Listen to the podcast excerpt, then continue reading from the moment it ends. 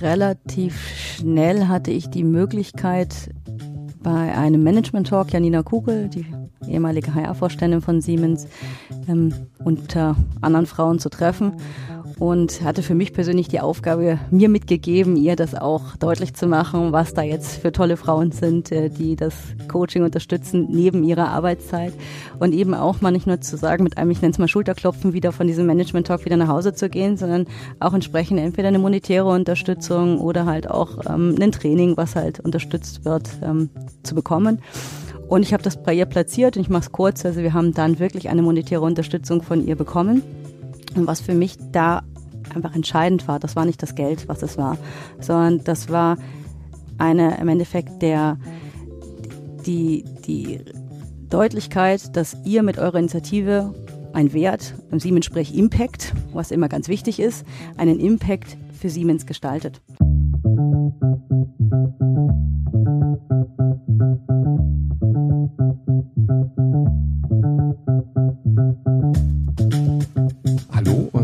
Herzlich willkommen zu Kluges aus der Mitte, dem Podcast von und mit Sabine und Alexander Kluge. In unserem Podcast treffen wir Menschen, die Veränderungen in Unternehmen angestoßen haben ohne Auftrag, mit mehr oder weniger Erfolg. Und wir sprechen darüber, was es braucht, um mit Initiativen aus der Mitte Neues zu bewirken. Und wir treffen Menschen, die über Graswurzelinitiativen gemeinsam mit uns nachdenken. Wir interessieren uns für die Entstehung der Initiativen, für die Entwicklung solcher Bewegungen, schauen auf die Übergänge, die Zwischentöne, die Grautöne. Schön, dass ihr dabei seid. Heute sprechen wir in München an einem sonnigen Sommertag über Grow to Glow. Und was Grow to Glow ist, können uns drei Gäste am heutigen Tag am besten erklären. Gerda Marie Adenau, Nina Eichholz und Melanie Lirk.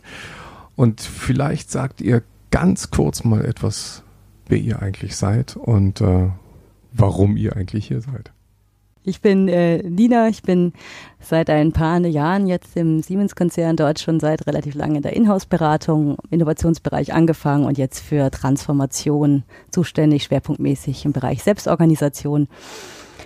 Vielleicht auch noch so ein bisschen ein, zwei kurze Sachen zu mir, also was mich antreibt. Ich habe einen sehr ausgeprägten Gerechtigkeitssinn.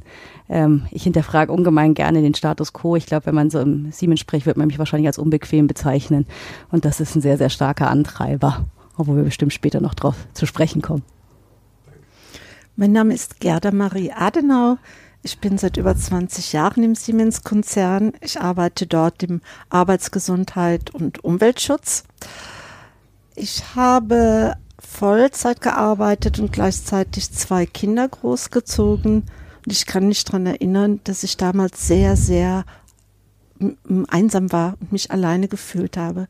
Und ich habe immer gesagt, wenn meine Kinder mal groß sind, dann werde ich mich für Frauen bei Siemens einsetzen und sie miteinander verbinden.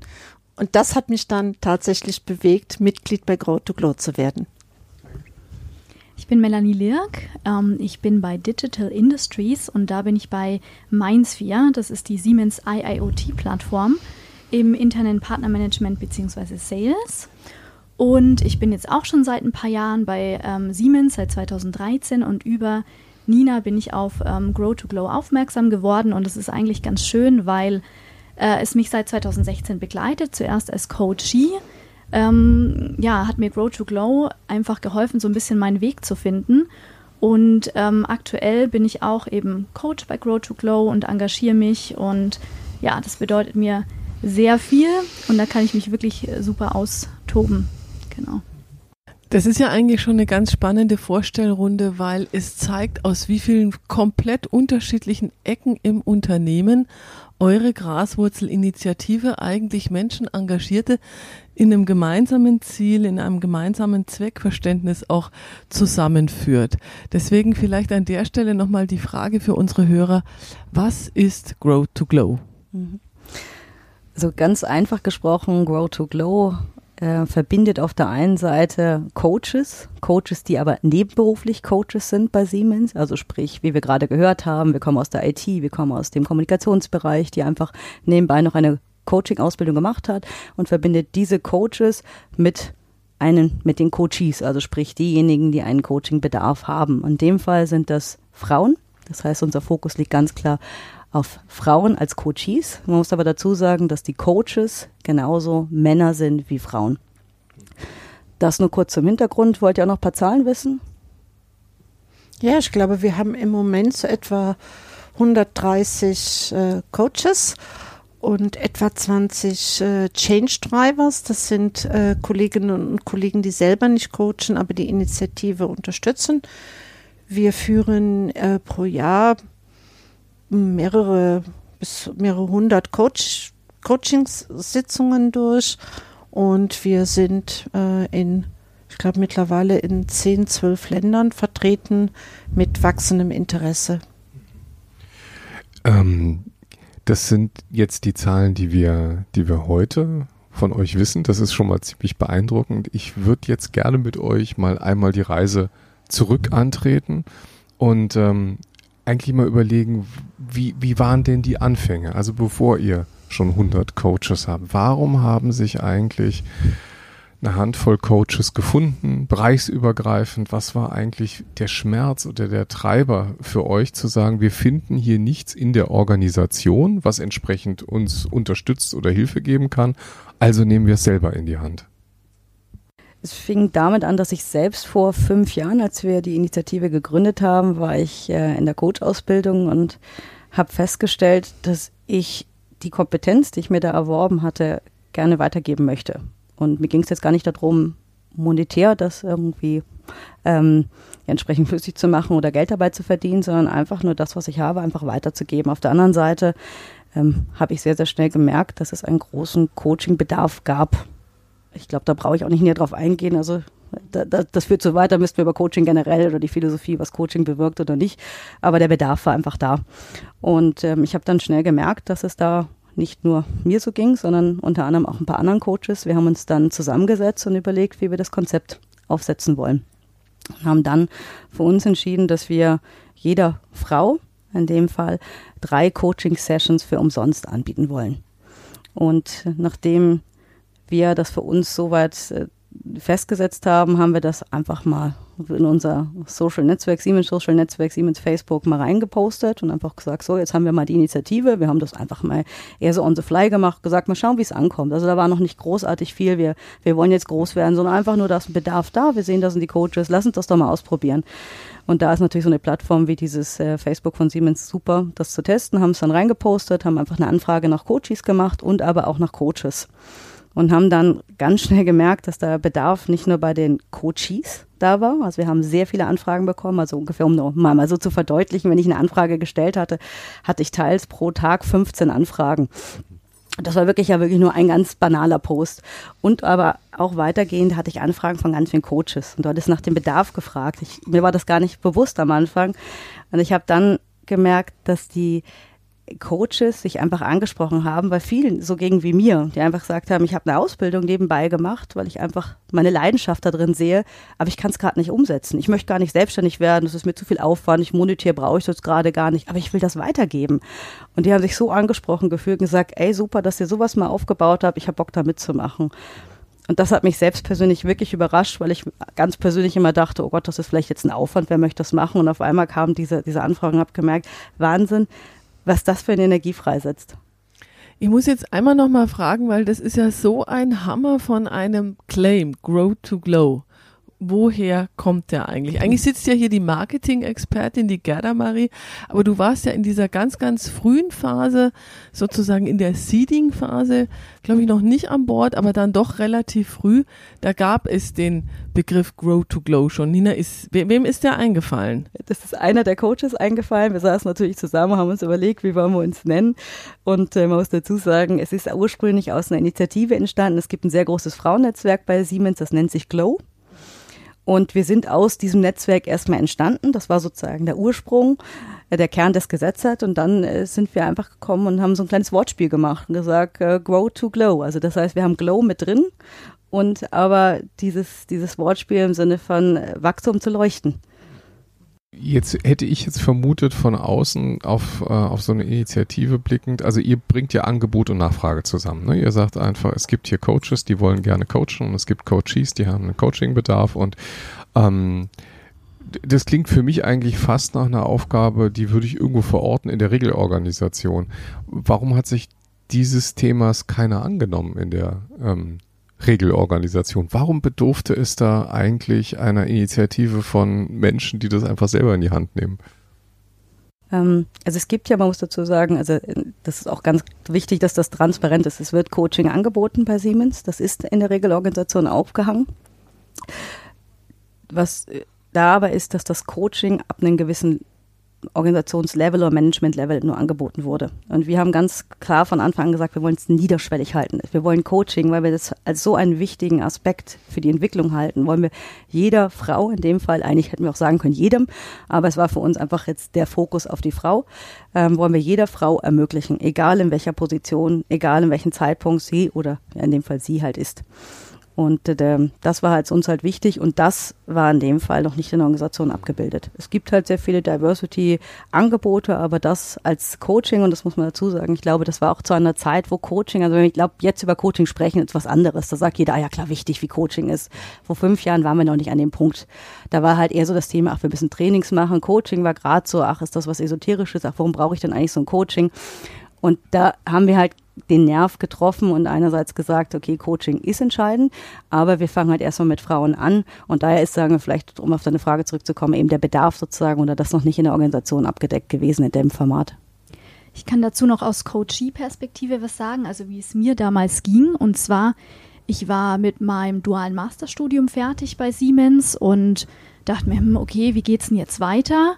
Dann dachte ich mir, oh, Coaching, wow, das, das wäre echt richtig cool. Aber puh, wie, wie komme ich denn da überhaupt dran? Ich bin ja, äh, ja, ich habe angefangen, ja, ich bin eher in einer Jun Junior, so Junior-Rolle, sag ich mal. Wie komme ich da jetzt überhaupt dran? Ja, und dann habe ich von einer Kollegin da ähm, darüber erfahren und habe einfach eine E-Mail geschrieben. Und da kam dann eine E-Mail zurück. Ja, klar, Melanie, ein Coach wird sich bei dir melden. Und so lief es. Und ich war halt völlig von den Socken und dachte mir, wow, wie cool ist das denn, ja? Und äh, sonst, ja, ich, ich hätte nicht gewusst, wie ich da rankomme. Ja, leiste ich mir das? Wie komme ich an den Coach? Und es war halt einfach so, mit einem mhm. Fingerschnipp ähm, war ich da drin, ja. Ja, und das ist auch heute noch so. Also gerade in Corona haben wir das erlebt. Ähm, der offizielle Weg zu unserem Coaching ist natürlich, schreibt ein E-Mail an Grotoglow at Siemens, dann melden wir uns. Ähm, was wir aber gerade in Corona festgestellt haben, da bekommen wir ein E-Mail oder einen Anruf von einem unserer Coaching-Kollegen oder andere Frauen aus dem Netzwerk und sagen, wir haben hier einen Fall, da ist eine Frau, die braucht jetzt gerade dringend Hilfe. Kann sie sich bei dir melden? Und dann sagen wir natürlich, ja, die soll anrufen. Und das mit der formalen E-Mail ziehen wir dann irgendwann nach. Und auch das ist etwas, was, was ich sehr schön finde, dass, dass wir ähm, ja, dass wir einfach in der Organisation mittlerweile so bekannt sind, dass äh, wenn, wenn eine Frau Probleme hat, sich da mal ganz schnell jemand findet und sagen, pass mal auf, entweder ich bin selber in der Initiative, aber ich coach dich natürlich nicht, aber ich sorge dafür äh, oder ich kenne jemand der und das ist, und das finde ich jetzt gerade so, äh, so bin ich in den letzten Wochen zu meinen Guccis gekommen, die ähm, da, da brauchte ich nichts offiziell zu ziehen, sondern die, die, die, die kam dann schon reingeflogen. Das ist jetzt aber auch eine Aufgabe, die machst du so nebenher. Ne? Also du hast ja einen ganz, ganz normalen Job ähm, und die meisten Coaches haben wahrscheinlich auch einen ganz normalen Job bei Siemens, mhm. ähm, aber bieten ihren Service trotzdem auch an, ihre Leistung. Ja. Ähm, wie, wie ist das, wie wird das in der Organisation aufgenommen, dass da noch Dinge nebenher passieren? Ähm, also das ist sehr, sehr unterschiedlich. Ähm, wir haben Führungskräfte, die das konsequent ignorieren und sagen, das ist deine Privatsache. Das, davon will ich gar nichts hören, da will ich gar nicht mit dir drüber reden. Solange du deinen Job machst, ist alles okay. Ja. Genau. äh, und wir haben aber auch äh, Führungskräfte und ich habe das Glück, ich habe solch eine Führungskraft. Da wird das Engagement als, als eine wertvolle Leistung für den Siemens-Konzern ähm, betrachtet und das ist auch Teil meiner Zielvereinbarung, dieses Engagement. Also das wird dann auch, das wird, ist, ist sichtbar und mhm. wird anerkannt. Und dazwischen haben wir äh, alle möglichen Schattierungen.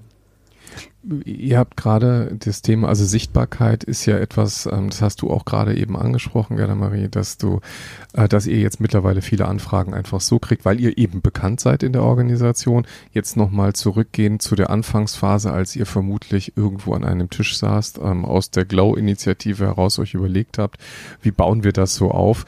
Was waren denn da die ersten Schritte, um diesen Bekanntheitsgrad zu erreichen? Du hast das, äh, das Siemens Social Network erwähnt, also euer internes mhm. Facebook, das war wahrscheinlich wahrscheinlich ein, ein entsprechend großer Treiber, aber gab es da noch andere Wege, wie ihr bekannt geworden seid?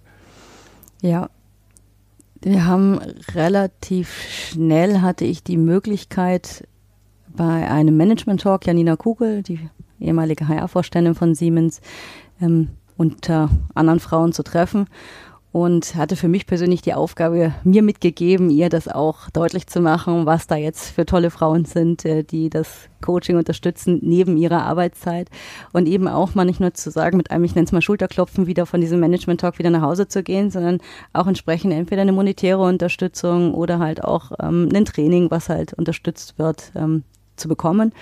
Und ich habe das bei ihr platziert und ich mache es kurz. Also wir haben dann wirklich eine monetäre Unterstützung von ihr bekommen. Und was für mich da einfach entscheidend war. Das war nicht das Geld, was es war, sondern das war eine im Endeffekt der die die Deutlichkeit, dass ihr mit eurer Initiative ein Wert, Siemens spricht Impact, was immer ganz wichtig ist, einen Impact für Siemens gestaltet. Und was ich dann gemerkt hatte, als, das, als wir das in die, in die Organisation, den Coaches kommuniziert hatten, da ist dann richtig ein Hub durch die Organisation gegangen, weil halt, es ging nicht um das Geld. Wir haben das für Trainings genutzt, das war super, aber es war so ein, wow, ja, Nina Kugel unterstützt uns. Und das war so wichtig. Also dieses sofortige Top-Management-Attention, wie es auch so schön heißt, und das zu bekommen und gleichzeitig damit auch, und du hattest es vorher angesprochen, wie machen das die Coaches? Und vielleicht auch noch so zu ergänzen, uns war auch immer wichtig, den Coaches was mit an die Hand zu geben, dass sie überhaupt mit ihrem Management sprechen können. Also das heißt, wie werden wir bekannt? Wie kann ich überhaupt mit meinem Manager sprechen, mit meinem Chef? Ich habe es ja auch persönlich gemacht und zu sagen, ja gut, ähm, darf ich jetzt da überhaupt bei so einer komischen Co Coaching-Initiative daran teilnehmen? Es ist was anderes, wenn ich sage, hey, da ist eine Coaching-Initiative, die schon Janina Kugel unterstützt. Ähm, übrigens, was hältst du denn davon? Darf ich da nicht einen Teil meiner, meiner Arbeitszeit dafür be benutzen? Wie hast du dann mit Janina Kugel gesprochen? Also wie seid ihr dann eigentlich tatsächlich dazu gekommen, dass äh, ihr in euer Social Network schreiben könnt, ähm, uns unterstützt sogar der Vorstand? Äh, mit sehr viel Überwindung. ich, ich sehe mich noch wirklich vor mir, das war dieser Management-Talk. Wir saßen halt alle, es waren halt wirklich für Frauen, die halt da mhm. saßen, wir saßen da alle und ich glaube, ich hatte noch so, ich sah so diese Fragen, die Slots und ich saß da, ich muss diese Frage stellen. Ich habe sie mitgenommen, bin da wirklich noch so als letzte Möglichkeit aufgesprungen, gesagt so, also was ich noch platzieren wollte und überhaupt. ich weiß aber gar nicht, ob sie auch verstanden hatte, was ich da gesagt hatte, aber sie hat erst natürlich ausweichend auch natürlich in ihrer Funktion gesagt, hey, was macht euch denn eigentlich aus? Warum soll ich euch jetzt unterstützen und nicht alle anderen Initiativen, die vielleicht morgen an meine Tür klopfen? Habe uns auch die Tür offen gemacht und gesagt, schreibt mir noch mal eine E-Mail. Und das haben wir dann auch gemacht. Ich habe schon im Vorgespräch gesagt, es war eigentlich, glaube ich, eine meiner längsten E-Mails, die äh, in, in so viele Hände, durch so viele Hände ging, dass es auch wirklich Punkt und äh, Jedes klar Wort saß, jeder genau. Satz wurde hingedrechselt. Ja. ja. Und man muss dazu sagen, und das ist wirklich mein Learning, also es hat keine drei Tage gedauert, wir haben eine E-Mail bekommen. Es war sofort, ja na klar, hier habt ihr diesen und diesen Betrag. Wir hatten es auch sehr klar gesagt, was wir wollten. Und es war da und das war für mich so ein ungemeines Learning und das, was ich auch jedem mit auf den Weg gehen möchte, probiert's. Also da, ihr habt nichts zu verlieren. Also das einfach zu stellen und ich glaube, wenn ich jetzt nochmal machen würde, selbst wenn ich nicht die Gelegenheit hätte, Janina Kugel in Person da zu treffen oder einen Vorstand, ich würde immer eine E-Mail schreiben oder ich würde versuchen, das Gespräch zu suchen. Mhm. Und auch, und das finde ich ist aber auch wichtig, ich würde es natürlich jetzt nicht in der ersten Anfangsinitiative machen, so wir sind gerade fünf Leute, haben gleich mal vielleicht vier Leute gecoacht. Wir hatten da zu der Zeit, als ich da nach außen gegangen bin, auch schon einfach, ich nenne es mal eine kleine Vita, die wir uns auf die Fahne schreiben konnten. Wir waren schon einige, einige Coaches, wir haben schon einige Coaches gehabt, wir hatten schon einige Stimmen, wir haben auch schon die ersten, ersten Posts gemacht. Also das heißt, da war auch etwas, wo man sagen konnte, ähm, da lohnt es sich auch vielleicht entsprechend auch vom Top-Management zu investieren bei aller Euphorie, die auch darüber kommt, wir haben auch im Vorgespräch so ein ganz klein bisschen über die kritische Seite speziell einer solchen Graswurzelinitiative gesprochen, nämlich Coaching von Kollegen für Kollegen. Äh, einerseits unheimlich hilfreich, Gerda Marie, du sagst, wenn Frauen sagen wir, in Not sind, es gibt aber eigentlich einen betriebspsychologischen Dienst, an dem man sich wenden kann. Da kommt man wahrscheinlich auf irgendeine lange Terminliste. Es gäbe ein offizielles Coaching, das muss man dann über die Führungskraft einsteuern und schon acht Wochen später äh, ist das dann vielleicht auch bewilligt und genehmigt. Also es ist eine große Unmittelbarkeit, aber gleichzeitig natürlich äh, ein sehr, sehr heikles Pflaster. Wie geht ihr damit um? Zum einen haben wir die Regel, dass die Coaches nicht innerhalb ihrer eigenen Organisation coachen, damit ein bisschen die Distanz ge gewahrt bleibt. Und zum anderen, also ich arbeite ja hauptberuflich auch im Gesundheitsschutz, haben wir auch eine ganz klare Vereinbarung mit der Sozialberatung. Ab dem Moment, wo wir wir merken, dass die Probleme wirklich so seriös sind, dass da psychologische Unterstützung oder einfach Fach, also wirklich Fachkraftunterstützung notwendig ist. Da verweisen wir auch an die Sozialberatung und da braucht man auch nicht mehr heute monatelang oder wochenlang auf einen Termin zu warten. Also das klappt. Also diese Kooperation klappt auch ausgezeichnet. Ich gebe dir recht, wir wurden am Anfang da durchaus sehr skeptisch äh, beäugt. Das, und, und das ist auch immer wieder so die Frage, ähm, ab wann ist Coaching einfach am Limit, weil entweder die Problemlage ähm, so intensiv wird, dass sie über ein Coaching nicht zu, äh, zu, zu bewältigen ist. Ähm, ja, also das ist tatsächlich etwas, wo man äh, sehr, sehr sensibel mit umgehen muss. Ja, apropos sensibel, ich denke auch, dass eine erhöhte Achtsamkeit sehr wichtig ist, gerade wenn es um das Thema, ich fasse es einfach mal mit dem Wort Befangenheit zu, zusammen, weil jeder Coach als Siemens-Mitarbeiter hat natürlich seine eigene Geschichte im Unternehmen und seine eigenen Triggerpunkte und Erfahrungen.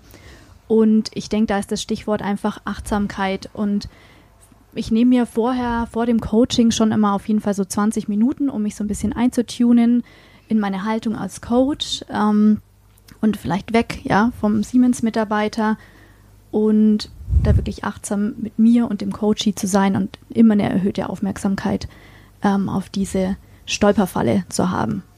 Vielleicht auch noch eine Ergänzung, was, was auch ganz wichtig war, einfach auch, weil Coaching halt auch so ein sensibles Thema ist dass wir auch ähm, mit jedem Coach, also jetzt in dem Fall, ich komme vielleicht noch so auf, wie wir strukturiert waren, aber in dem Fall hatte ich unter anderem auch diese Rolle des, des München Hub Leads, also das heißt, wir waren in sogenannte Hubs unterteilt und ich habe mit jedem Coach ein, ein 1 zu 1 Gespräch vorab geführt. Das heißt, uns war ganz, ganz wichtig und auch, weil wir natürlich kritische Stimmen innerhalb Siemens haben. Also das heißt, wir mussten immer uns ganz, ganz klar absichern, was wir machen, dass das jetzt in, mit, mit rechten Dingen zugeht. Wir haben auch mal überlegt, ob wir jetzt auf einer Zertifizierungsebene das aufbauen, haben uns dann aber dagegen entschieden, weil es halt so viele Zertifizierungen dann halt auch möglich wären, aber dass wir uns wirklich immer im 1 zu 1 Gespräch erst vorab mit dem Coach und deren Haltung und auch deren Verständnis von Coaching ausgetauscht haben, dass nicht einfach jeder da hingehen konnte und sagen konnte, ach übrigens, ich habe ja mal so ein Wochenendseminar gemacht, ich finde das jetzt total geil, auch wollte ich jetzt mal ausprobieren. Und was auch ganz wichtig war, dass wir gesagt haben, ähm, und ich, ich habe am Anfang auch so ein bisschen experimentiert und gedacht, na, lasse ich mich dann selbst erstmal coachen, um zu gucken. Und gesagt, aber ich, ich habe auch nicht das Maß mit, mit also den Weisheit mit Löffeln gefressen und was, was bin ich, das zu beurteilen. Und ähm, das ist ja auch das Schöne an Coaching, es ist ja auch etwas so ein Nasenfaktor. Ich denke schon, dass man Qualität beurteilen kann, aber was wir halt ähm, dann auch, auch gemacht haben, ähm, dass wir ähm, versucht haben, eben einerseits eben über dies, das, das 1 zu 1 Gespräch entsprechend da reinzugehen ähm, und auch bestimmte Stunden, dass wir uns das runtergebrochen haben, gesagt haben, was erwarten wir von einer, einer, sagen wir mal, fundamentalen oder fundierten Ausbildung im Coaching-Bereich? Was muss die eigentlich geben? Also entsprechend wie viele Coachings? Und genau, dass wir auch gesagt haben, ihr könnt auch innerhalb der Ausbildung sein. Das war natürlich auch ganz wichtig, dass viele auch gesagt haben, ich habe noch nicht abgeschlossen, ich bin aber dabei. Und dann haben wir auch gesagt, es ist vollkommen in Ordnung, wenn ihr es macht, aber die, die Grundhaltung eines Coaches, und ich glaube, das ist das, was jeder in seiner Ausbildung mitbekommt, und das war uns halt eben auch wichtig, ist einfach, es ist einfach komplett auf einer Vertrauensbasis. Und ich bin sehr reflektiert mit mir und meinen Stärken und meinen Kompetenzen. Und das ist auch immer das, was ich bei den jeweiligen Coach angeregt habe, gesagt hat, ihr seid in der Verantwortung. Das ist was ganz, ganz Entscheidendes, was ganz Sensibles. Ihr entscheidet, wann ihr bereit seid für Coaching. nicht ich, sondern ihr entscheidet das. Aber seid sensibel damit. Und das war jetzt einfach nur, um nochmal sicherzustellen, dass wir halt auch wirklich versucht haben, eben diese Qualität auch immer wieder transparent zu halten. Also das beschreibt ja jetzt so diese, die beiden Seiten. Auf der einen Seite hast du jetzt gerade beschrieben, dass ähm, ihr schon auch an der Watch wart. Also da gab es schon ein bisschen Beobachtung und auch vielleicht äh, kritische Äußerungen. Insofern ähm, war das wahrscheinlich auch ein Treiber dafür, auch nochmal besonders Augenmerk auf Qualität zu legen und auf Zugangskriterien. Also ja quasi, wer Mitglied wird, hast du jetzt gerade beschrieben, wenn ich es richtig verstanden mhm. habe, ähm, äh, entscheidet ein Hub, also jemand, der für einen Standort zuständig ist oder für einen Bereich. Wie war mhm. das? Genau, hm. für einen bestimmten Standort. Wir waren standortorientiert, wir hatten das vorher hier, im Endeffekt, du hattest auch so nach der Entwicklung gefragt. Wir haben halt erstmal natürlich in München angefangen und dann, als so die ersten Interessenten kamen, kamen dann halt auch, auch ganz klar andere Frauennetzwerke aus anderen, sagen wir, ähm, Städten zu, zu, dazu und das war unter anderem, das erste war Erlangen und Berlin, die auf uns zugekommen sind gesagt haben, hey super, wir wollen da gerne mitmachen, wie können wir Grow to Glow werden? Und das war das erste Mal, dass wir uns eben auch damit auseinandersetzen mussten, was ist denn eigentlich Grow to Glow? Wofür stehen wir denn eigentlich und wie können wir, also ich habe natürlich jetzt ein bisschen vorgegriffen, aber wie können wir auch solche ähm, Qualitätsansprüche sicherstellen? Und ähm, da kam eben der, der erste Schritt, dass wir uns dann einfach damit auseinandergesetzt haben und auch ähm, diese, mit, den, mit dieser Kommunikation im Sinne von, ach komm, dann machen wir doch jetzt irgendwie ein Franchise und welche Namen da im, im Raum waren. Und das war für uns dann so der, der Punkt, wo wir einfach auch gemerkt haben, oder ich persönlich auch für mich gemerkt habe, so wie wir gerade aufgestellt sind, bilden wir eigentlich ähm, Siemens im kleinen Rahmen wieder. Also sprich, München entscheidet, die anderen Organisationen in den anderen Lokalitäten dürfen halt nachziehen und das kam auch in der Kommunikation rüber. Also wenn ich beispielsweise mit äh, den Vertretern aus Erlangen gesprochen habe, dann, Serian sagt ihr dann in München, wie wir das dann machen und dann setzen wir das dann um. Und ich habe dann festgestellt, das, das, das ist es nicht. Also das wollen wir so nicht. Wir wollen doch, können doch nur wachsen und wir können nicht nur wachsen, sondern wir können auch, auch nur, sagen wir, vor uns den, den, das erreichen, was wir wollen, wenn sich jeder mit seiner Kompetenz und seiner Leidenschaft auch einbringen kann. Und da haben wir festgestellt, dass das die Struktur, wie wir aufgestellt waren, und das war in dem Fall, müssen wir ganz klar sagen, war es wahrscheinlich insofern, was wir halt kannten, in dem Fall Hierarchie, ich habe es initiiert, also irgendwie war ich dann sozusagen die Leaderin oder Managerin oder wie auch immer. Ähm, ich wurde dann auch gefragt, können wir das denn freigeben und könntest du das dann entsprechend absägen? Ich sagte irgendwann, ich bin dann zu meinem Mann nach Hause und gesagt, da stimmt was nicht. Was ist, was läuft da gerade falsch? Das ist doch überhaupt nicht, was ich will. Bis wir einfach festgestellt haben, also eben auch ich mich reflektiert habe, gesagt, was gebe ich denn auch rein? Also was, was sind vielleicht auch in dem Sinne, wie ich rede, ähm, was ich vielleicht bei anderen anrege, dass sie das Bedürfnis haben und das Gefühl haben, sie müssten zu mir kommen und aber auch ganz wichtig, wie unsere Organisationsstruktur aufgebaut war. Und das war eben der Punkt, wo wir uns einfach nochmal hingesetzt haben, gesagt haben, die Struktur, so wie es ist, funktioniert nicht, wir müssen uns anders aufsetzen und da sind wir eben zur Selbstorganisation gekommen.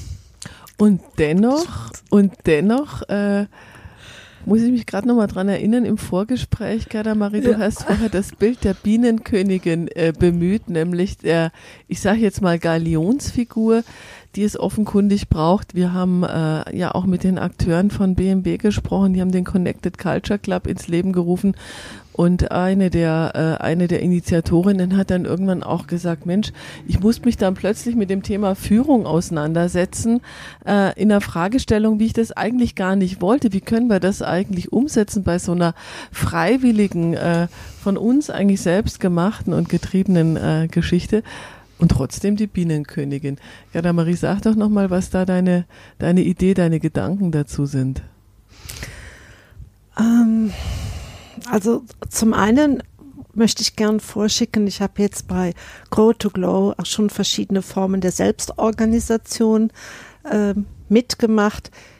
Ich habe bisher noch keine gefunden, die, wo ich sage, die hat wirklich die Leute dazu gebracht, aktiv zu werden, sondern es war immer andersrum. Die Leute, die aktiv werden wollten, die haben sich dann die Struktur gebastelt, die sie brauchten, um aktiv zu werden.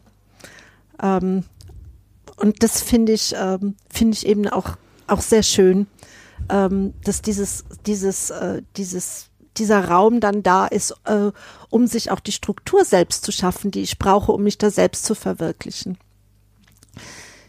Ich habe auch festgestellt, dass dass viele Mitglieder unserer Initiative sehr glücklich sind im Coaching, wenn es dann darum geht, mich innerhalb der Initiative zu engagieren, da müssen ja auch Dinge gemacht werden und können auch Dinge gemacht werden.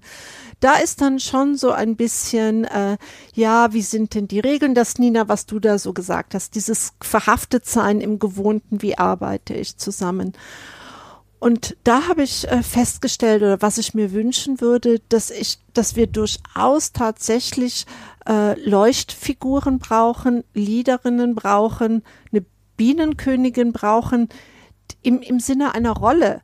Also die muss ja gar nichts entscheiden, ja, aber die könnte die Rolle und äh, die Rolle einnehmen. Ich bin jetzt die enthusiastische Kommunikateurin. Ich stehe da vorne und und und und ich ich, ich spreche auch kritische Stimmen an. Ich habe auch eine, eine Reichweite innerhalb des Konzerns.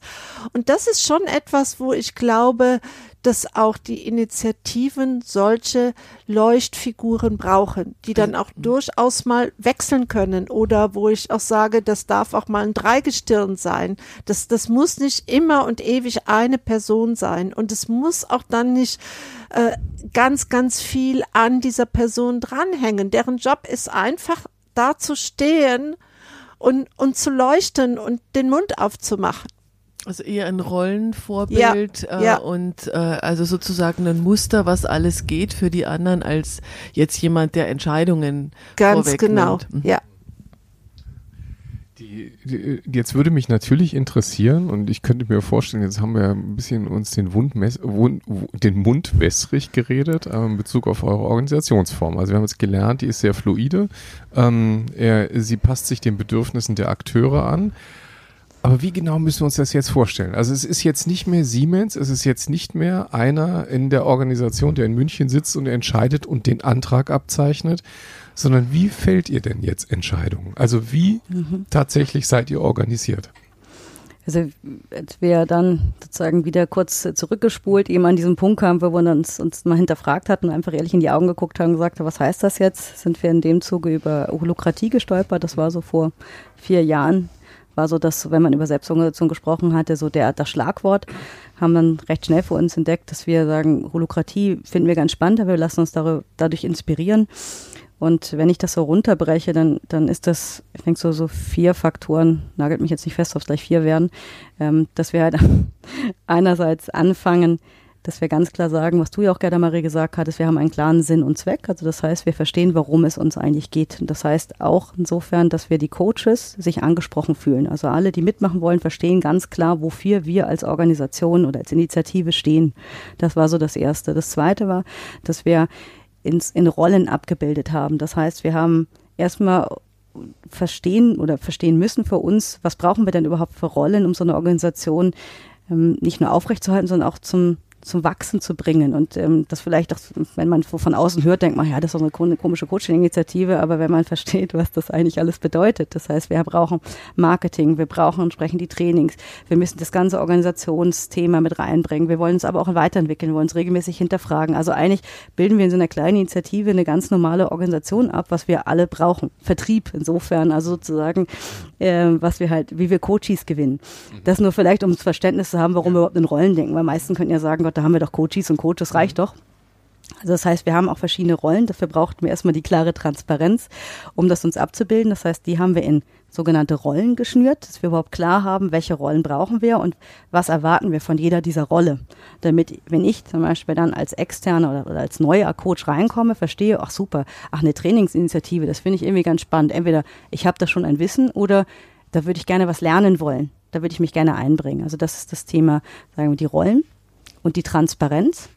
Und das ist jetzt das, das zweite, das dritte Schlagwort, ist das Thema Transparenz ist ganz entscheidend. Ich denke, das kennen wir alle von, von Organisationen. Es gibt das Mensch-Mensch und es neigt gerne dazu, warum wir eigentlich keine reifen Entscheidungen treffen können, ist, weil wir einfach die Information nicht haben. Und was für mich auch in meiner persönlichen Ansicht auch oftmals einfach die, die, äh, eine der, der wenigen äh, Gründe sind, warum es Management gibt, weil die halt einfach die Informationsgrade bündeln. Und das heißt, wir mussten irgendwo sicherstellen, wie können wir, also egal wer sich in Grow to Glow jetzt engagieren möchte, wie schaffen wir das, dass wir alle Informationen, die wir haben, transparent halten. Das heißt, da ging es wirklich darum zu schauen, wie können wir über irgendwelche Cloud-Lösungen alle, alle Informationen zur Verfügung stellen, wie können wir im Endeffekt das, was wir, diese Rollen, die wir abgebildet haben, also das, was wir überhaupt machen, welche Themen, an denen wir arbeiten, transparent machen. Das heißt, wir haben mit, mit Trello, einem Projektmanagement, einem, einem digitalen Projektmanagement-Tool gearbeitet, wo wir alles transparent gemacht haben. Also das war so das Dritte. Dann das vierte, und da bin ich auch, ich glaube, ich komme wirklich auf vier, ist das Thema, und das war deine Ursprungsfrage, wie treffen wir eigentlich dann Entscheidungen, ist das Thema Zusammenarbeit. Also wie können wir denn eigentlich zusammenarbeiten? Wie treffen wir denn eigentlich dann Entscheidungen? Und das war, glaube ich, ganz am Anfang, muss man auch sagen, das war ein Ausprobieren. Das war ein Try and Error. Jetzt sozusagen drei, vier Jahre später mit ganz viel mehr Wissen würde ich sagen, okay, da gibt es Entscheidungstools. Es wäre jetzt aber gelogen, wenn ich jetzt sagen würde, das haben wir alles am Anfang ganz toll umgesetzt und wir haben dann den Consent-Entscheidungsprozess gemacht. Nein, das war es nicht. Das heißt, wir haben uns einfach rangetastet. Wir haben eben erstmal, und ich glaube, das muss man auch sagen, wir waren am Anfang auch jetzt ähm, schwerpunktmäßig doch noch Frauen. Und ich glaube, auch Frauen, muss man auch dazu sagen, haben natürlich auch einen Bedarf der Harmonie. Das heißt, da jemanden eben sich in den Vordergrund zu drängen und zu sagen, so, jetzt treffe ich irgendwie die Entscheidung, weil das meine Rolle ist, war einfach auch da nicht umsetzbar. Und das müssen wir auch einfach ehrlich sagen, mit welcher Haltung sind wir, mit welchen Werten hat uns ausgemacht. Und ganz ähm, stark waren die Werte natürlich auch des Gemeinschaftlichen vertreten, der Wertschätzung miteinander. Und somit haben wir viele Sachen einfach ausdiskutiert. Es hat vielleicht länger gedauert, als wenn wir jetzt sagen wir die, die Selbstorganisation nach, nach der Buchlehre nehmen würden. Ähm, aber es hat uns gut angefühlt. Also es waren so viele Meetings, wo ich da saß und dachte, oh Mensch, ich habe eigentlich so viel auf der Liste und ich muss jetzt eigentlich das noch machen, will ich jetzt irgendwie in dieses Meeting rein.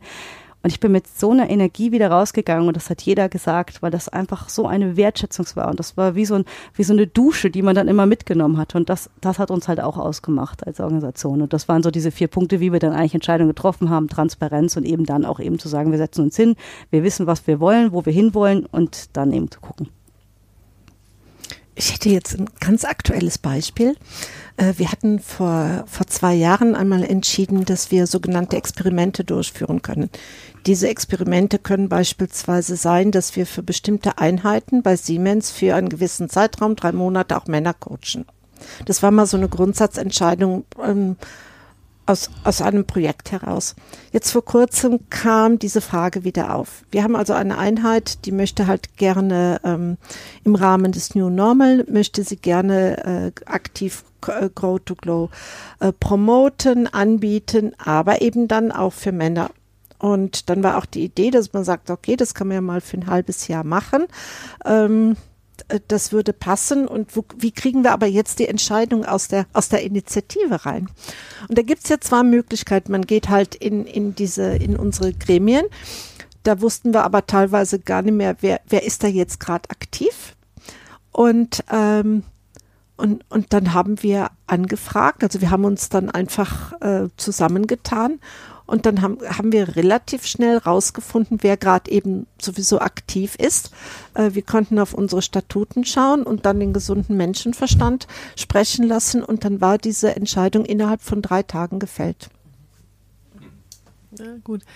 Ähm, Melanie, bei dir hat ja das Thema Grow to Glow im sprichwörtlichen Sinne eigentlich verfangen, denn du warst Coachee und dann irgendwie anscheinend auch infiziert vom Coaching-Virus, vom Grow-to-Glow-Virus und hast, äh, glaube ich, eine Coaching-Ausbildung dann auch gemacht, um sozusagen innerhalb dieser Initiative die Seite zu wechseln. Man könnte ja fast denken, dass du mit Grow-to-Glow jedenfalls eine große Berufung gefunden hast, eigentlich äh, jenseits deiner eigentlichen Aufgabe bei Siemens, äh, ja, für das Thema Coaching von Kollegen auch zu stehen. Erzähl doch mal. Ja, absolut. Also ich bin quasi im wahrsten Sinne des Wortes gewachsen, ja, um so ja zu leuchten, wie du es schön übersetzt hast vorhin, Nina. Ähm, genau, als Coachie habe ich nach Orientierung und Klarheit gesucht für meinen weiteren Weg. Und da wurde dann so dieses kleine Feuerchen entzündet, so hm, Coaching. Ja, eigentlich wollte ich doch auch mal Psychologie studieren. Habe ich aber dann irgendwie nicht gemacht. Aber gut, vielleicht kann ich das ja auf einem anderen Weg jetzt umsetzen. Und ähm, es hat aber schon gedauert, ja, so eine, so eine gute Idee braucht immer ein bisschen Zeit, um zu reifen. Und nach dem Coaching ähm, habe ich mich dann als Change Driver eingebracht ähm, und da auch wieder dieses ähm, aktiv sein, ja, wirklich reinspringen. Und das ist halt, glaube ich, eine andere Kultur nochmal, die bei Grow to Glow herrscht, die mich dann so angesprochen hat. Und auch noch dieses Schlagwort Zutrauen, das kam mir vorhin noch die ganze Zeit, als du mhm. von der ähm, Kultur äh, ges gesprochen hast, wie treffen wir Entscheidungen, dieses Zutrauen, das ich da auch erfahren habe, so hey, du wirst schon in diesem Moment die richtige Entscheidung treffen und dann mhm. ist es mhm. auch gut so, wie du es entschieden hast. Und ähm, das hat mich wahnsinnig angezogen und ich bin dann mit, ja, mit Grow to Glow gewachsen im Endeffekt und habe mir dann auch erlaubt und mir das auch wieder zugetraut, diese Coaching-Weiterbildung zu machen, weil ich mich dann auch gefragt habe, okay, mit 30, ne, muss, muss man, muss ich jetzt eigentlich schon graue Haare haben, um mich als Coach ausbilden zu lassen oder kann ich das jetzt auch einfach mal machen? Ja, und immer so im Hintergrund dieses Zutrauen zu haben, so hey, es ist, so wie du es machst, es ist genau richtig jetzt gerade in diesem Moment. Ähm, genau, habe dann diese Weiterbildung gemacht, habe mich eingebracht als Change Driver und dann natürlich auch so die erste Überwindung, so, puh, okay, jetzt will ich das Coaching-Wissen auch anwenden. Ja, das ist ja diese, diese Schwelle auch, ja, mhm. von der du ganz am Anfang gesprochen hast, Nina. So, jetzt hat man dieses Wissen und diese Kompetenz. Und das war halt genial, weil ich konnte es halt sofort ausprobieren und sofort umsetzen und hatte auch ein Umfeld, das mich dazu ermutigt hat, ähm, da zu lernen und zu wachsen. Und ja, dann habe ich einfach mal so für mich irgendwann entschieden, okay, jetzt aus diesem Trello-Board, ja, jetzt suche ich mir den ersten Coachy und jetzt mache ich es einfach mal. ähm, und es war echt eine richtig coole Erfahrung.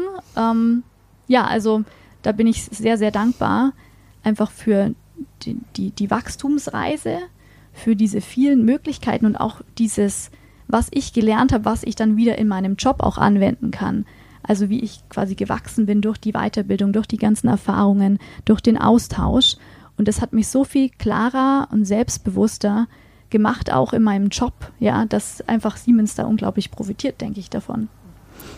Darf ich da vielleicht, weil ich das ganz schön finde, also toll, toll, was du sagst, also hört sich echt, echt schön an. Das berührt mich auch gerade sehr ich finde, was zu diesem, diesem Begriff, deshalb war es bei mir angetriggert, dieses Erlauben. Das, das finde ich ist ganz, ganz starker und wichtiger Faktor gewesen, dass man halt sich, sich das selbst erlaubt. Und das war halt auch immer uns wichtig, dass wir so ein Umfeld schaffen, wo einfach man ausprobieren darf. Wir haben uns auch ganz klar von Anfang an auf die Fahne geschrieben, wir verstehen uns auch als Experimentierplattform. Also ähm, einmal experimentieren im Sinne von neue Organisationsstrukturen, dass wir nicht wissen, was du vorgefragt hast, auch ah, da gibt's doch mal so einen Konsent, wollen wir das mal ausprobieren? Oder ich hab ja, bin da so rübergestolpert, wie man so, so mal so, eine, so ein Meeting facilitieren kann. Können wir das auch mal ausprobieren? Das heißt, das halt einfach eben auszuprobieren und aber auch sich auszuprobieren. Und ich denke, das ist vielleicht auch gerade so ein, eher ein Frauenthema, dass man halt eher so ein, einen Sicherheitsbereich schaffen kann oder in, in, so einem sicheren Rahmen sich gerne mal, mal experimentieren, ausprobieren möchte, bevor man dann wirklich nach außen geht. Und jetzt außen meine ich sozusagen die ganz normale Linienorganisation. Und das fand ich halt dieses Schöne, dieses Erlauben. Und das war auch immer, was wir, was wir auch angeregt haben, jedem, der neu reingekommen ist, auch versucht haben zu sagen, macht es bitte. Da ist die Transparenz. Deswegen finde ich das so schön, dass du das genauso umgesetzt hast, weil das war so, so, so ein Antreiber zu sagen, hier ist die Transparenz. Ihr seid verantwortlich glaubt nicht, dass jemand euch sagen wird, was ihr machen könnt. Ich weiß, ihr seid sozialisiert und so lange äh, getriggert durch das, wie alte Managementstrukturen sind, aber darum geht es uns nicht, sondern versucht umzudenken und ergreift die Initiative und das Wichtige ist, ihr könnt nichts falsch machen. Probiert's aus, hinterfragt's was es ist. Hier habt ihr ein Netzwerk an Leuten, wenn ihr unsicher seid, also wie zum Beispiel ein Kollege, um ein Beispiel reinzubringen, der halt dann äh, gesagt hat, hey, so wie ihr jetzt gerade die Cloud-Lösung, die ihr habt, ich, ich würde das halt gerne anders machen. Das ist natürlich nicht, dass der sich dann hinsetzt und einfach im kleinen stillen Kämmerlein sich das dann überlegt und plötzlich dann irgendwie an die große Glocke kommuniziert und sagt, so jetzt habe ich es umgeändert, sondern dass er natürlich, und das, das ist auch die Erwartungshaltung da dran, dass man sich natürlich im Vorfeld einfach mit den verschiedenen Leuten, Parteien austauscht, vielleicht einfach mal einen Post macht in dem Social Netzwerk in unserer Gruppe, wir waren natürlich auch geschlossene Gruppen gehabt, sagt, hey, wie sieht's aus, das und das hätte ich mir jetzt überlegt. Also sich Informationen holt, aber dann, und das wieder auch entscheiden, er trifft die Entscheidung. Also er darf dann auch mit der Information, die er sich eingeholt hat, die Entscheidung treffen. Und es geht nicht darum, dass dann alle 120 Coaches mitreden dürfen. Und das haben wir immer ganz klar gesagt. Und das hört sich jetzt drastisch an. Aber wir haben immer gesagt, du hast zwei Optionen. Das eine ist, engagier dich dabei und entscheide aktiv mit oder halt die Klappe. Und auch nur so hat es funktioniert, weil sonst hätten wir uns einfach zu Tode diskutiert. Also gerade in so einer Initiative, wo natürlich jeder eine Meinung zu hat zu allem, war immer ganz klar das Credo, zwei Optionen. Engagier dich aktiv, investier Zeit oder sei einfach still. Ja, ich würde da gerne noch ein bisschen anschließen. mit einem Gedanken, der gültig ist für alle Graswurzelinitiativen, nicht nur äh, von Grow to Glow. Ähm, studiere berufsbegleitend ähm, Philosophie und ich habe mich mit dem Machtverständnis von Hannah Arendt äh, auseinandergesetzt und mal geschaut, wie lässt sich das auf äh, Graswurzelinitiativen übertragen. Und Hannah Arendt sagt, Macht ist das entsteht, äh, ist das, was entsteht, wenn Menschen auf Augenhöhe miteinander kommunizieren und sich verbinden und gemeinsam etwas gestalten. Da entsteht Macht. Und wenn diese Situation vorbei ist, dann fällt auch die Macht in sich zusammen. Also es ist ein sehr positives Verständnis. Macht ist etwas, was entsteht in der Interaktion, in der Kommunikation. Und wenn die Beteiligten, die Akteure auseinandergehen, tragen sie dieses, dieses noch mit sich und müssen es aber auch wieder dann ein, einbringen in ihre Handlungen, wenn sie alleine sind oder mit anderen Menschen zusammen sind. Und ich finde das ein sehr, sehr, wirklich dieser, dieses positive Machtverständnis von Hannah Arendt, das ist etwas, was, was wir immer wieder in unseren Meetings erfahren. Wir treffen uns und wir, wir nennen das immer und dann passiert das Magic. Ja, also und das ist auch dann egal, ob das zwei, drei oder zwanzig, äh, zwanzig dann da sind. Wir haben, wir sind getragen vom Purpose. Wir, wir haben ein Thema, was, warum wir dann gerade uns zusammentreffen. Wir wollen entweder was entscheiden oder wir wollen etwas äh, kreieren, neu gebärden oder wir wollen auftanken, einfach Energie für, für dann, wenn wir wieder auseinandergehen. Und das finde ich wirklich etwas, was, was ich äh, zutiefst äh, bereichernd finde für eine Graswurzelinitiative. Und das ist etwas, wo ich sage, ähm, Leute, wenn, wenn ihr, wenn ihr denkt, äh, mal etwas in, so etwas zu initiieren und so weiter, da, dann ist es genau, dann ist es genau das, dass ihr merkt, wenn wir zusammen sind, wenn wir auf Augenhöhe mhm. miteinander äh, da sind, da kann etwas entstehen. Und dann ist es auch egal, ob das etwas ist, was für nur den Moment entsteht oder für eine Woche oder ein Jahr unsere Initiative, die läuft jetzt schon seit fünf Jahren, aber wir haben auch immer gesagt, wir kleben daran nicht fest. Wir müssen nicht fünf Jahre lang auch jedes Jahr eine Wachstumskurve an Coaches, Coachings und, und, und Coaches hinlegen, ja, sondern das, was da in dem Moment passiert, das ist das ist das, was uns trägt mhm. und das ist das auch, was dann Impact hat. Nur eins, ein, ich würde es nur eins kurz ergänzen und sagen, nicht nur in Graswurzelinitiativen, sondern in allen Organisationen ist genau das der Schlüssel. Warum Menschen bereit sind, über, über ihre ganz normale Zeit hinweg zu arbeiten.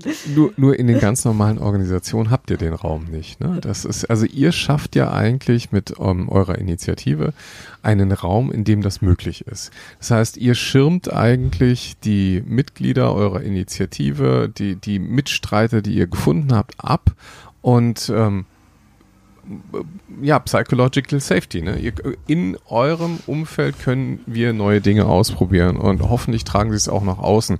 Und ich würde gerne nochmal ein Licht darauf werfen, was heißt das eigentlich für euch als Initiativenbetreiber, Gründer? Ihr müsst ja eigentlich dafür sorgen, dass die Regelorganisation nicht durchschlägt. Also die, die Standardorganisation duldet das ja nicht unbedingt, diese Experiment. Ihr habt einen Experimentierraum geschaffen. Also, was muss man eigentlich tun, um das abzusichern? Ich habe jetzt eins gelernt, relativ früh hattet ihr Licht von oben, also mhm. Schutz durch eine Person wie Janina Kugel. Ähm, das gibt eine gewisse Sicherheit. Ähm, aber was musstet ihr noch tun, um die, die, den Schnappreflex, den vielleicht eine Regelorganisation hat, an der Stelle abzuwehren? Vielleicht sogar bis heute, ich weiß es nicht. Eins, was mir spontan einfällt, ist die richtigen ähm, Leute anziehen.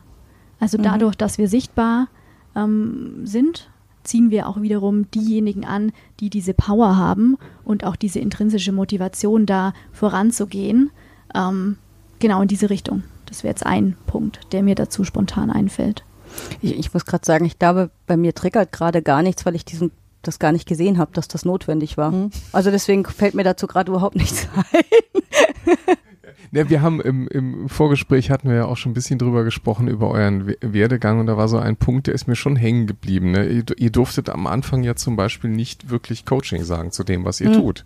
Mhm. Und das ist ja dann schon so ein, ähm, ja, eher so eine kleine Wellenbewegung gewesen, wie ihr dann immer ein bisschen unter der mhm. Sichtbarkeitsschwelle mhm. und dann wieder aufgetaucht seid. Mhm. Vielleicht dazu noch mal ein Wort. Wie, wie ist das eigentlich, ähm, wie habt ihr euch da verhalten in diesem okay. ja. leicht konfliktären Feld? Ja, also wir können das schon ganz seriös im Business-Sprech und im Verhalten so anpassen. Wir sind ja auch Teil der Organisation. dass dass wir da sehr kooperativ uns zeigen und auch sind und dass wir die Regeln verstehen und auch deren Motivation und die Situation des anderen verstehen und dass man dann auch gute Agreements hinbekommt. Also das ist, ja. also, also ich glaub, glaube, das schaffen was, wir schon. Das stimmt und trotzdem äh, wollen wir natürlich auch diese äh, diese Regeln, die es gibt, ja vielleicht auch immer gerne mal ausweiten und äh, das aber auf eine Art und Weise, dass keiner sein Gesicht verliert. Und das ist das, das Entscheidende. Also vielleicht glaube ich, was du ansprichst, ist, dass wir, ich, ich habe das immer so beschrieben, dass wir uns unter so einer Wasseroberfläche mhm. gehalten haben. Und ähm, das heißt, am Anfang haben wir halt angefangen, gesagt, natürlich Coaching-Initiative und ähm, ich, ich glaube auch da ist wichtig, man lernt natürlich auch sehr, sehr viel währenddessen. Wir haben dann, als wir eben die Janina Kugel mit reingeholt haben, auch schnell gelernt, dass Coaching Insofern, ähm, dass wir den Begriff nicht verwenden sollten, da es halt ähm, eben Coaching als oder beziehungsweise interne Coaches äh, die Regel gibt, die unausgesprochene Regel, dass das halt insofern nicht, nicht von der Organisation gewilligt wird. Das heißt, sie hat uns dann gleichzeitig mit dem, dass sie uns eben unterstützt hat, auch eben gebeten, dass wir uns anders nennen. Das haben wir dann auch gemacht. Wir haben uns kurzzeitig mal Development Partner genannt und ähm, das ist ja auch kein Problem. Das heißt, wir, wir passen uns immer wieder an. Das ist, was uns immer wichtig war, zu hinterfragen, welche Kämpfe lohnt es sich zu kämpfen. Und das ist ein Kampf, den ich kämpfen muss. Und das heißt, da war ganz, ganz schnell wieder zurückgerudert und gesagt, okay, den brauchen wir nicht. Das heißt, wir sind uns sozusagen wieder untergetaucht, haben dann die Zeit wieder genutzt, sind wieder größer geworden, haben dann ins nächsten Schritt, und das war zum Beispiel auch etwas, wie sind wir größer geworden, wie sind wir sichtbar geworden, dass wir halt auch alle Möglichkeiten, die die Organisation, das Unternehmen uns bietet, auch zu nutzen oder uns, uns zunutze gemacht haben. Und da war der nächste Schritt, es gibt ein Werner von Siemens Award, das ist für Außenstehende nicht Siemensianer, das ist sowas wie eine Oscar-Veranstaltung für Siemens. Und da haben wir uns mit der Initiative beworben und sind da auch sichtbar geworden, weil wir unter die, in dieser Kategorie, in der wir uns beworben hatten, unter die ersten zehn gekommen sind und haben das natürlich auch dank äh, zum Beispiel auch Gerda Marie, sehr gut ausschlachten können. Das heißt, das immer wieder nach außen kommuniziert. Und das war halt eben auch so ein Bereich, wo wir halt einerseits wieder bewiesen hatten, hey, guckt, wir sind unter den ersten zehn. Das heißt, ja, wir haben Impact, wir haben einen Wertbeitrag für Siemens, also ihr könnt es auch nicht mehr ignorieren. Das war halt eben ein Punkt und da war zum Beispiel dann der Schritt, dass wir uns einfach Coaching-Initiative wieder genannt haben. Mhm. Und ähm, bis heute hat sich noch keiner davon entsprechend äh, kritisiert gefühlt von dem Bereich. Und das ist das eben, wo man sagt, ja, wir können auch immer wieder die Organisation von innen heraus hinterfragen und sagen, ist es das, das wert? Und einfach auch ein bisschen wieder austesten. Das heißt, wir sind wieder über die Wasserlinie gekommen, haben gemerkt, oh, funktioniert. Mhm. Also Wasserlinie wieder nach oben gestoppt. Mhm. Ja. Und jetzt sind wir wieder runter. Das heißt, mhm. wir können wieder ausbauen. Und so ist es sozusagen dieses Spiel, was du halt meintest, was wir halt gemacht haben. Und ich glaube, ja, wir wissen auch, und das, wenn ich drüber nachdenke, was, was war mir wichtig jetzt für diese Initiative, dass wir gesagt haben, wir haben so drei Kommunikationsstränge. Das heißt, wir wollen natürlich einerseits Coaches ansprechen. Das heißt, wir gehen in die Richtung Kommunikation Richtung Coaches. Wir wollen wachsen, das heißt, wir gehen in die Richtung Coaches. Also, und das dritte ist aber ganz klar, und das war mir persönlich äh, fast auch ein, ein gleichwertig wichtiger, wenn nicht sogar auch am Anfang noch wichtiger, dass wir uns positionieren. Und innerhalb der Organisation. Und dass wir halt wirklich auch klar sicherstellen, da ist ein Wertbeitrag, den wir halt haben. Und wir kriegen das Licht von oben. Und das waren halt eben genau durch solche, solche Initiativen, die wir halt dann immer wieder ergriffen haben, durch sehr starke Kommunikationsbeiträge und eben auch manchmal den Status quo auch wieder von innen heraus zu hinterfragen und einfach auch mal was gemacht zu haben.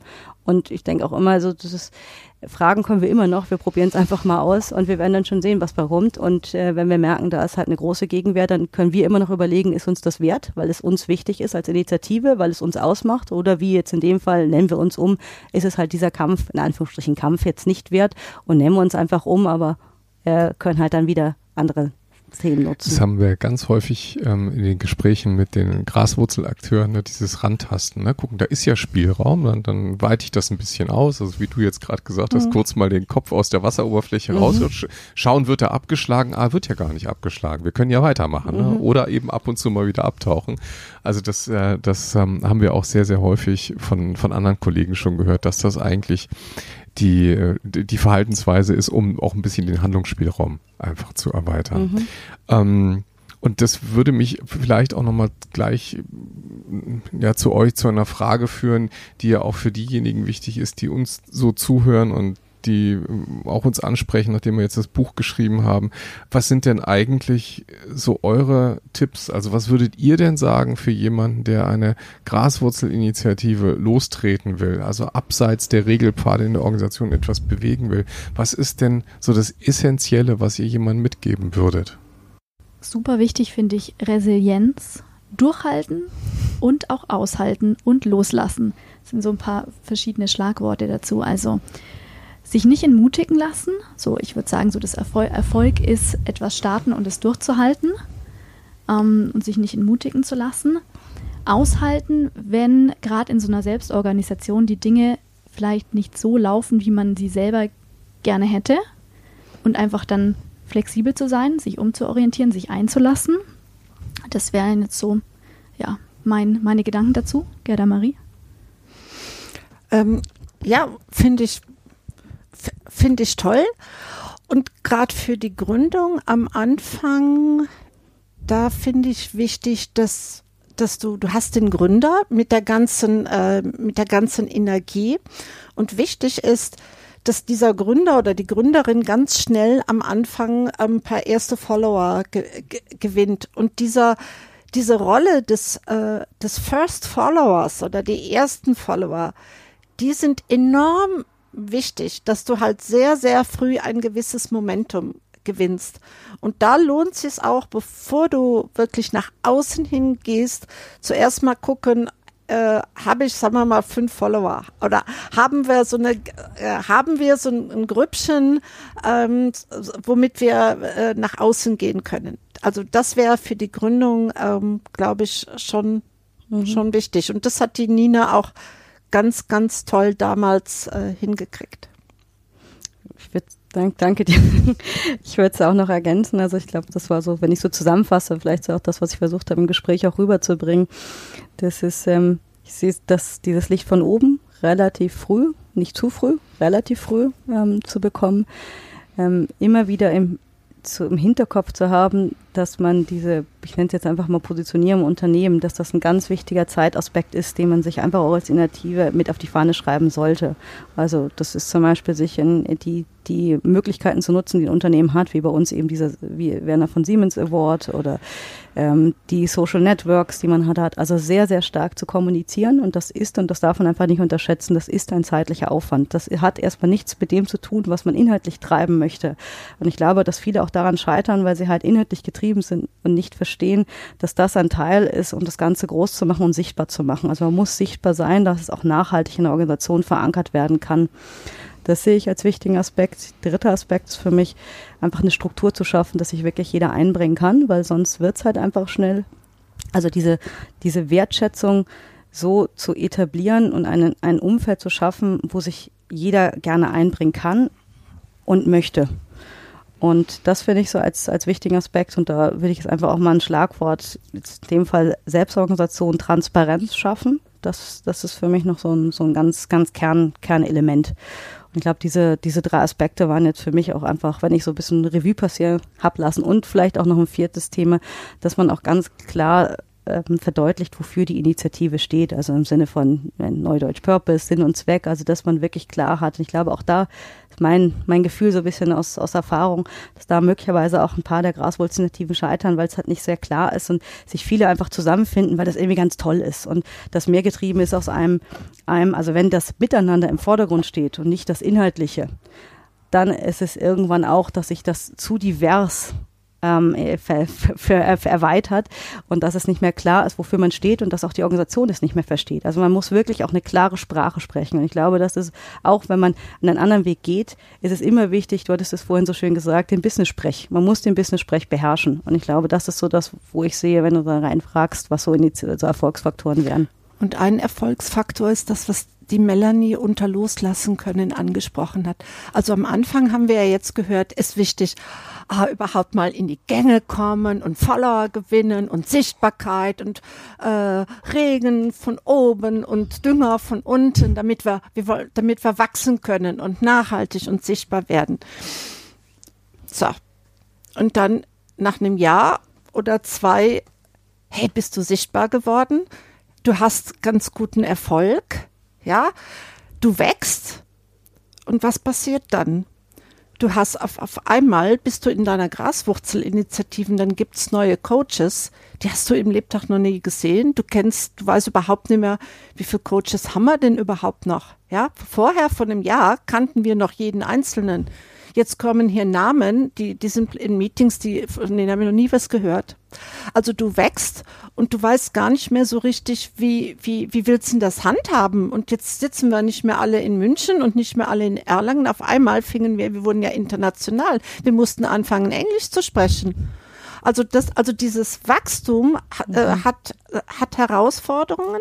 Mhm. Und dann musst du dir auch überlegen, was ist denn für deine Initiative Erfolg? Und was ist für dich Erfolg? Ist Erfolg, wenn du jetzt in zehn Ländern bist? Ja, bist du, ist, ist das, ist das Erfolg? Oder ist Erfolg das, was passiert im Coaching jedes Einzelnen? Das ist ja, das ist ja eine riesen Bandbreite. Und da für, das muss auch jeder für sich selbst, aber auch für die Initiative immer wieder so dieses Austarieren, was ist für uns Erfolg? Und auch, äh, und auch zu gucken, äh, loslassen können, wenn das, wenn es jetzt nicht weiter wächst oder was wir jetzt gerade haben, dass wir die Anfragen von unseren Kollegen in Australien, aus, aus Indien, aus Russland nach Unterstützung im Moment nicht bedienen können, weil die Energie nicht da ist. Ja, also auch da zu sagen, mehr, mehr ist jetzt nicht und es ist nicht, also es ist nicht, unser Purpose ist zu coachen und die Frauen Sichtbarkeit werden zu lassen, aber unser Purpose ist nicht, nicht, dass unsere Initiative statt in zehn Ländern in 20 Ländern innerhalb eines Jahres vertreten ist. Und dieses dafür noch so ein gesundes, spielerisches, kreatives äh, Gefühl zu bewahren, das ist ein ganz großer äh, Erfolgsfaktor für eine Graswurzelinitiative. Was du beschreibst, klingt für mich tatsächlich auch wie so eine klassische Start-up-Gründung, ja, mhm. wo das am Anfang alles noch sehr heimelig und sehr zwischenmenschlich ist und irgendwann dann aber, also die größte, der größte Traum, nämlich zu wachsen, ist gleichzeitig der größte Albtraum, weil man irgendwie diesen Flaschengeist ja gar nicht mehr in die Flasche zurückkriegt. Das war dann auch entsprechend auch vielleicht nochmal so ein Erfolgsfaktor, der mir gerade in dem Zusammenhang einfällt, eben auch diese, das große, ich nenne es mal so diesen ganzen Wald auch wieder in kleine Bäume zu strukturieren. Deswegen war für uns auch wichtig, dass wir uns auch in Hubs organisieren. Das heißt, jeder Hub hatte auch wieder die Möglichkeit, sozusagen seinen Raum zu schaffen, auch mal vielleicht in seiner Muttersprache zu sprechen, auch vielleicht eigene Initiativen wieder zu treiben. Und das war halt auch eben entscheidend. Und ich glaube auch da wieder, wenn man eben guckt, wo ist so eine kritische Größe, das ist ja auch oftmals, dass man sagt, so jetzt in dem Fall hatten wir jetzt vielleicht, manche reden von 15, 50, aber dass wir sagen, es gibt so diesen Bereich und es gibt Go to Glow als Ganzes. Und auch, und das fand ich jetzt auch nochmal ganz schön, dass wir auch so einen Raum schaffen. Und ich finde dieses Beispiel, was du gesagt hast, als Start-up-Initiative ganz, ganz schön, so diese Analogie, was wir auch immer wieder äh, oder uns wichtig war, wirklich sicherzustellen, dass alle Möglichkeiten haben, das Ganze auch mitzugestalten und wir uns auch hinterfragen können. Und wir haben es eben insofern versucht, dass wir auch wirklich einmal im Jahr, anfänglich ging es noch besser, jetzt natürlich, wo wir so international aufgestellt sind, müssen wir eben gucken, wie wir das, auch virtuell umsetzbar ist, aber uns wirklich physisch getroffen haben und dann halt immer das verbunden haben mit einem Training und immer einen Tag uns, uns genommen haben pro Jahr, wo wir wirklich uns einfach nochmal ganz klar in die Augen geschaut haben und hinterfragt haben, gesagt haben, was wollen wir eigentlich? Und ähm, das fand ich immer noch mal ganz wichtig, dass auch diese Motivation dabei ist und dass dieses Spielerische ist ein schönes Bild, was du kreiert hast, gerne Marie, dass das halt auch eben, eben behalten bleibt. Zum Schluss vielleicht ein Blick in die Glaskugel. Ähm, ihr habt jetzt eine Organisation aufgebaut oder eine Graswurzelinitiative äh, geschaffen, die irgendwie eine gewisse Stabilität mittlerweile hat und eine Größe hat. Also wo du jetzt auch sagst, ich kenne schon gar nicht mehr alle Coaches. Ähm, mhm. Ihr seid international aufgestellt. Ähm, läuft eigentlich die Initiative jetzt schon ohne euch? Meinst du ohne, also ohne uns? Ohne wen? Ja, ohne, ohne, euch als Gründer. Also die Frage eigentlich, ist, ist das mittlerweile ein Selbstläufer? Ist es gar nicht mehr wegzudenken aus der Siemens-Welt? Würde jetzt einfach aus meiner Perspektive vielleicht einfach muss ich dazu sagen, dass ich jetzt äh, über ein halbes Jahr draußen, weil ich gerade in Elternzeit bin, ich bekomme es nur peripher gerade mit. Äh, wenn ich halt mich sozusagen die E-Mail-Verläufe sehe, hätte ich jetzt geantwortet, ich, ich sehe, dass da sehr viel passiert und ich finde das total schön, was da passiert. Aber ich glaube, da ist, ist jetzt eher sozusagen Gerda Marie einfach dein, dein kritischer Blick, weil du halt noch gerade in der Initiative bist, vielleicht nochmal das zu beleuchten. Das habe ich mich ähm oder das frage ich mich im Moment auch, weil ich bin ja nun mal, also ich betreibe die, die äh, LinkedIn-Kommunikation und was ich ja da mache, ist, ich gebe ja nicht nur den Coaches äh, ein, eine Stimme, sondern mein Anliegen ist es ja, Frauen von Siemens überhaupt eine Stimme zu geben. Also ich bin auch viel mit Frauen in Kontakt und helfe denen sichtbar zu werden. Ich helfe, also ich ermutige die, dass die Texte veröffentlichen, dass die ihre Geschichten veröffentlichen und da merke ich schon, das hat auch ein, also das hat nach außen hin eine Wirkung, aber auch nach, nach innen hin. Und ich sag mal, du brauchst schon so drei bis fünf Personen. Und das hat aber jetzt nichts mit, mit mir, mit mir als Gerda Marie zu tun, aber du brauchst schon so drei bis fünf Personen, die, die aktiv sind. Wenn das einmal wirklich unterhalb einem gewissen Aufmerksamkeits- und Akt Aktivitätenlevel fällt, dann ist das Ding tot, würde ich mal sagen. Dann ist die Energie so raus, dass man dann eher, äh, dann suchen die Leute sich was anderes, wo sie dann aktiv werden, machen dann eine neue Initiative. Und auch das ist ja, das meine ich ja mit loslassen. Also da muss man schon sagen, ah, lasse ich das jetzt so los, damit auch Raum für was Neues entsteht. Also wenn, wenn, wenn das jetzt gerade so ist. Also, und ich stand wirklich gerade an, an bei Covid, als das losging, da, da war ja mal für ein paar Wochen absolute Funkstille. Und dann habe ich gedacht, wenn ich jetzt, wenn wir jetzt wirklich, wenn ich nichts tue, ja, was passiert dann auch mit unserer Initiative? Und ganz ehrlich, das habe ich nicht ausgehalten. Also ich habe dann gesagt, äh, na, also jetzt, äh, ich bin dann sehr, sehr aktiv geworden äh, und habe gesagt, das, das ist ganz, ganz wichtig. Ähm, das ist, aber das gehört mit dazu, wenn du in einer Initiative arbeitest, dich für dich das persönlich ähm, selbst zu, zu beantworten. Ich kann dir da keine, äh, äh ich kann dir da keine, keine Antwort, äh, keine feste Antwort kann ich da nicht geben. Ich kann nur sagen, ich habe die Gefahr gesehen. Ich wollte es nicht. Ich wollte, dass das weiterlief. Ich bin sehr, sehr aktiv geworden. Ähm, ja, ich kann dir jetzt nicht sagen, was passiert wäre, wenn ich nichts gemacht hätte. Okay. Ja, mein Eindruck dazu, also ich habe ja, als Nina in ähm, Elternzeit gegangen ist, äh, die, die Ehre gehabt, ähm, so ein paar Dinge von ihr zu übernehmen und habe mich dann schon auch gefragt, puh, diese Fußstapfen sind ja schon ganz schön groß. Naja, mal gucken. Hatte dann noch auch eine Kollegin äh, an meiner Seite, wir haben das gemeinsam vorangetrieben.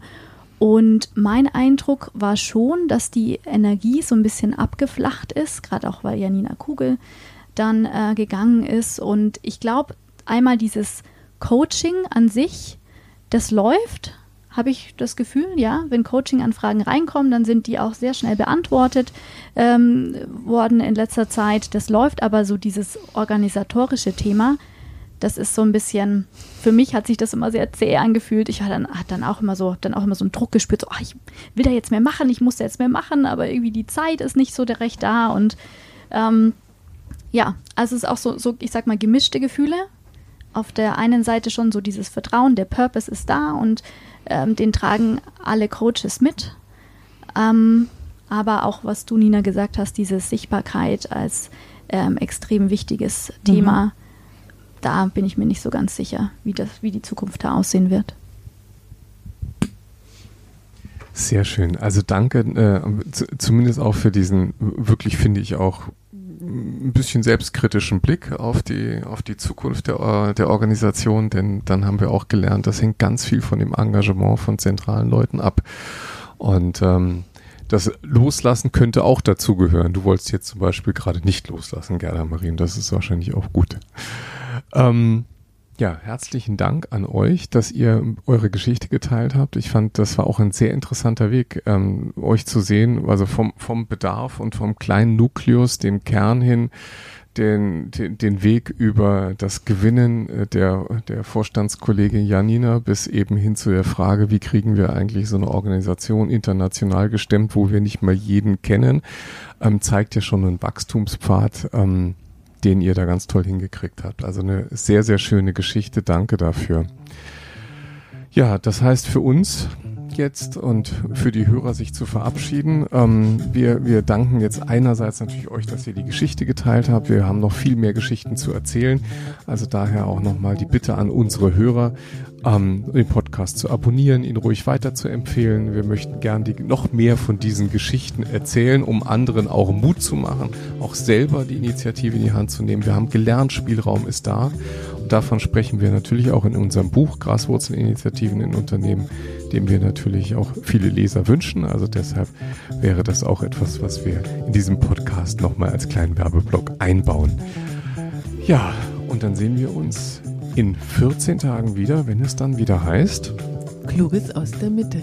Danke, dass ihr dabei wart. Dankeschön. Danke, dass wir kommen Danke. durften. Dankeschön.